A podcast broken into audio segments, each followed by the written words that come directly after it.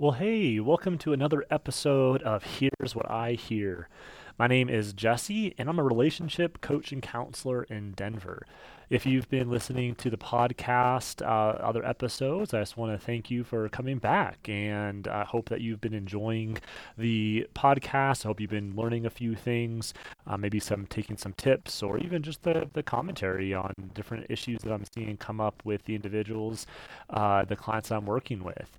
If this is the first episode you've listened if this is the first time you're listening, I just want to say welcome, and I hope you subscribe and uh, that you follow. I hope that you subscribe and listen to some future episodes and go back to some of the other ones as well. So, today we are talking about masters of kindness. Kindness. What a interesting word. You know, I think this concept of kindness uh, really has struck me a lot lately. Um, being a father of a two and a half year old, soon to be three year old, um, being being a father um, has really brought uh, that concept to light in, in ways that I maybe just hadn't conceptualized. I, I think if you were to ask me at any point in, in my life that I can remember back to if I was a kind person, I, I think I would I would say yes. And I I think people around me would say that I'm a kind person. But, you know, really conceptualizing what it means to be kind, especially in the trying and challenging times, cue being a parent of a toddler, being kind during challenging times, um, that is certainly a test for sure. And so this has just been on my mind personally a lot. And you know, getting married, of course, um, my partner and I, you know, of course, there's there's um, challenging times from, you know, of course, there's of course, there's things that we disagree on and there's things that come up. And so I've been practicing kindness in that way as well. But there is something uniquely different about being a parent. And, and if you're a parent, I think you'll, you'll, you'll definitely immediately agree with that. Um, still, absolutely a thousand percent, um, you know, would, would choose it all over again for sure. But needless enough about me. I want to share with you a little bit about also how this is applying to a lot of clients I'm working with. So, I talk a bit about John Gottman well, a lot about John Gottman on my podcast. I'm a big fan of Gottman's work. I definitely, you know, uh, use a lot of the emotionally focused uh, approaches that have come out of his work um, via like Sue, Sue John, via such as like Susan Johnson, and in um, in in Gottman's work, one of the key differences that he talks about is disasters of relationships versus masters of relationships, and he basically categorizes every relationship down to these two kind of categories. And of course, Gottman focuses largely on family systems um, and and between couples, especially. That's that's the main focus, but it also gets into family work. I really uh, take this and I expand this to more relationships as well. Really, really any relationship you're in, uh, whether this be an intimate relationship or relationship in career, a relationship with a colleague, a boss, or a relationship with uh, uh, an, an in law, a relationship with a family member, a relationship with a friend, or even a relationship with yourself. And that will certainly come up in the podcast today. And so, I, as I'm describing this, I want you to imagine the situation that you're in and kind of apply these concepts uh, to that situation. So, if at first it may sound like I'm talking, uh, you know, specifically about an intimate or romantic relationship, although that may be primarily in the forefront of my mind, I believe that these concepts and these these ideas uh, transcend just that, uh, you know, traditional idea of relationship. Okay. So masters of relationship versus disasters of relationship. There's a whole lot of different characteristics, and I'll talk more in future podcasts about some of the key differences and characteristics of masters of relationships. The sense is, is that we want to be masters of relationships. If you want life-giving, thriving relationships, you want to work more toward becoming a master of relationship, and that kind of boils down to the work that I do uh, with the clients I work with. And the key scenario that you can really see where people uh, come out and what kind of posture they're in is how they manage conflict. So, conflict management is probably the uh, quickest way to get a sense of uh, someone's characteristics and which kind of category they fall into. Um, so that's you know and, and why I share a little bit about my own personal uh, you know noticings and awareness as being a father, and in those tense moments with a with a toddler, a high conflict opportunity how we respond in those moments are incredibly important and incredibly telling. So, the key characteristic with conflict is we want to be masters of kindness. We want to be able to show up in a kind and gentle way doesn't mean that we don't express frustration. Doesn't mean that we not get animated, right? Those things are okay, especially depending on the way you were raised. You may be more of a verbal, very, you know, animated, very loud even perhaps. Those things in and of themselves are not wrong, but it's how you express yourself, how you posture, uh, the words that you use. Are they kind? Are they respectful? Are they gentle? Are they curious, right? We want to be able to approach the other person in this dynamic from a kind posture, out of kindness. You know, if you go back and you listen to a couple episodes ago, there's a whole episode that talk specifically about conflict management, and in there I mentioned this kind of uh, this golden ratio, if you will, about conflict management, and this uh, as well comes from Gottman. They they notice that it takes about five to one ratio with conflict management, meaning five negative experiences.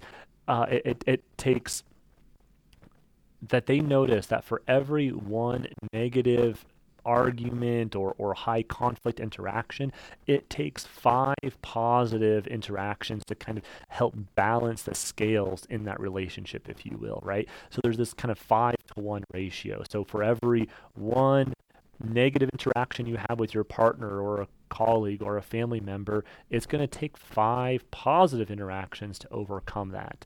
Well, so what is a positive interaction, right? What is a positive way to express frustration? And that's, again, kindness. It comes back to kindness. And you might be saying, well, this seems, this seems too basic. Well, I would challenge you to think back on maybe the last time you had some conflict or some disagreement with your partner or your your, your spouse or uh, in work, right? So when was the last time you had uh, that conflict? Was your default reaction, I'm going to respond gentle. I'm going to respond out of kindness. And if it wasn't, that then kind of proves here that it's not so basic and so simple, right? So how do we do how do we do kindness? Well, so it starts with kind of three different key categories, and I alluded to this a moment ago. So there's words, actions, and postures, and how we are able to embrace this character of a master of kindness in these three ways is absolutely pivotal. So, first, in the words that we use, you know, I, I work with um, some high conflict couples, uh, volatile couples, and the words and the language that they use toward each other that I hear even come up in session, and of course, in session is where it it's okay for that to come up. I'm not saying that it shouldn't come up there because I want to be able to see that, but coming up in session and the, the language that they use towards each other, right? And I'm like, where where is the kindness in this? You know, this this person is theoretically on your side. You know, this person is wants to also be in a relationship with you. They are also here for you and those are the words that you're using toward each other. So I'm talking about like uh, using derogatory language towards each other. I'm talking about using um, name calling, right? I'm talking about using just straight disrespectful, mean statements, mean words, words that you know are going to be cutting, phrases that you know are going to get under your their skin, right? So those words that we use are so important, right? First of all, the words. Okay. Also, actions, how we express ourselves through the actions. Are those things kind, right? So now I'm talking about things like, you know, uh,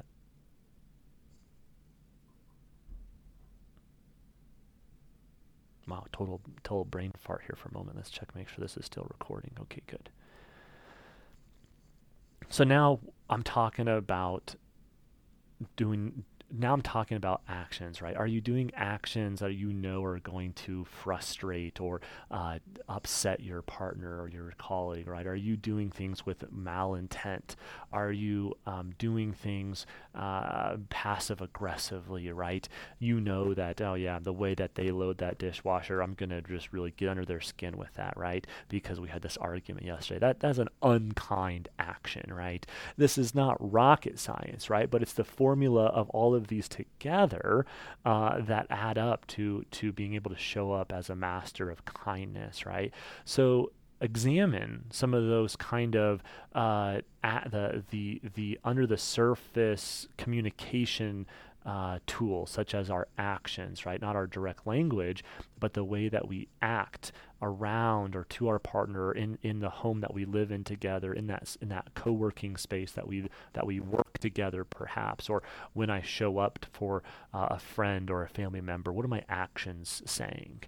And lastly, there's this posturing, and this posturing I, I think is a little bit different than our actions and words, although it has a little bit of flavors from both of those.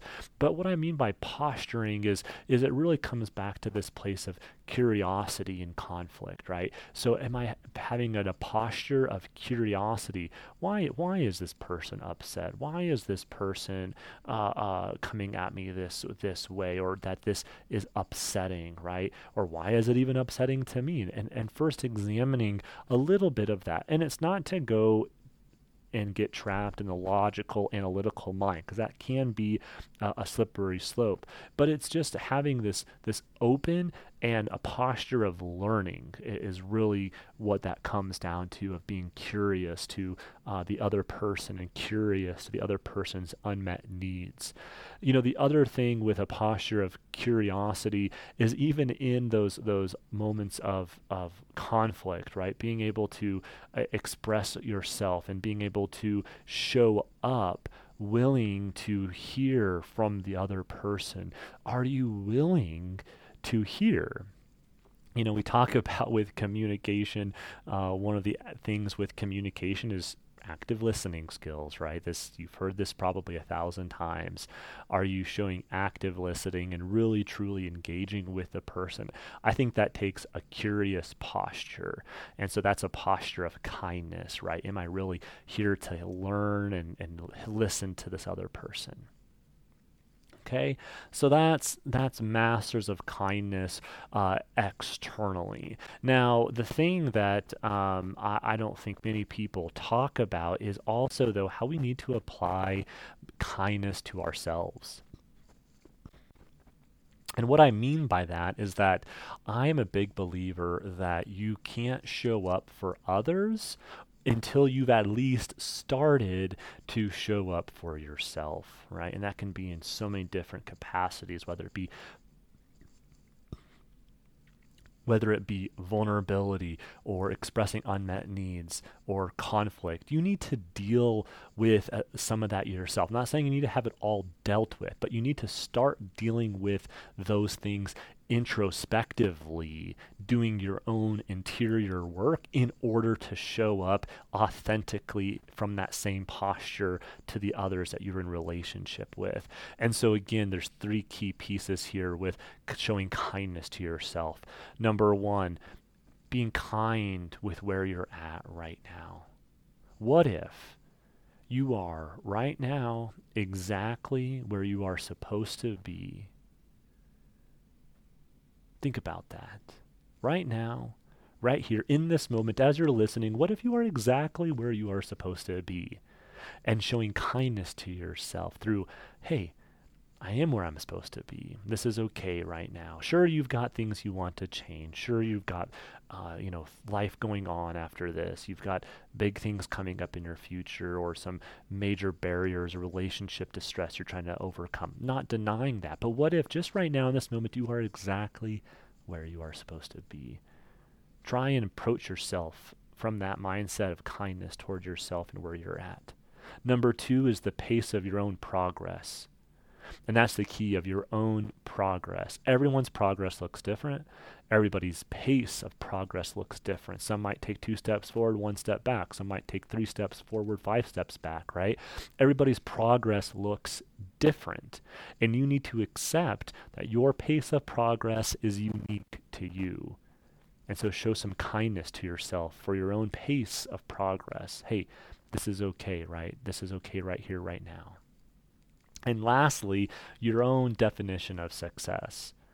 I, I, think once you're able to just disavow yourself of these uh, societal expectations of what success looks like, whether that be success in career, success in family dynamics, success in house, or the size of your bank account, or success in your relationship, or success in marriage, just throw that to the side for now and I want you to define for yourself what does that success look like for yourself. And once you can begin to accept that, show kindness to yourself for where you are at, I believe there will be that much more capacity than then to start showing up for those around you. So, masters of kindness. I know there was a lot in here. I went through a lot pretty quickly. Um, but I hope that you took at least one thing out of here, right? So I kind of covered three different things as far as showing kindness towards others and three different things for showing kindness to yourself. That's six different things that you could try working on. Start with just one. One of those things I mentioned. Maybe it's the words you use to others. Maybe it's having kindness towards yourself of your own pace of progress. Start with just one. Try that for a couple weeks and see what see what happens. Well, thanks for tuning in. I hope you enjoyed this and tune in next time.